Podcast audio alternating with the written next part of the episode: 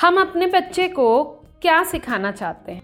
हम चाहते हैं कि वो अच्छे मार्क्स लें, अच्छे कॉलेज में एडमिशन लें, फिर एक अच्छी सी जॉब हो, उनके पास एक बड़ा सा घर हो, एक उनकी गाड़ी हो। मतलब हमारा अल्टीमेट ऑब्जेक्टिव ये है कि बच्चे खुश रहें। उनके पास सुख सुविधा के सारे साजो सामान हो, वो वो इन सामानों का यूज़ करें और खुश रहें। पर अब प्रश्न ये उठता है कि इस प्रकार खुशियों का सारा साजो सामान जुटाने के बाद भी क्या वे खुश रह पाएँगे? उत्तर हाँ भी हो सकता है और ना भी। तो क्यों ना हम उन्हें छोटी छोटी खुशियाँ बटोरना सिखा दें? इसके लिए ज़रूरी है कि हम खुश रहें। यदा कदा गुनगुनाएँ, मुस्कुराएँ, नाचें, तभी बच्चे भी मुस्कुराना सीखेंगे और अपने अंदर उत्साह को जगा कर रखेंगे। छोटी छोटी बातों पर, अरे वाह, ये तो बहुत अच्छा हुआ, मज़ा आ गया। ऐसे शब्दों का अगर हम यूज़ करते हैं तो बच्चे खुश ही रहते हैं। बच्चों के सामने खुद भी दुखी ना हो। सकारात्मक दृष्टिकोण रखें। अगर बच्चे से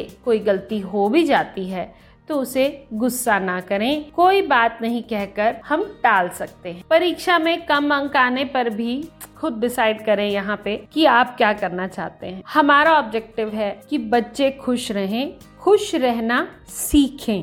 केवल पैसा कमाने से या सारी फैसिलिटीज़ होने से बच्चे खुश नहीं रह सकते।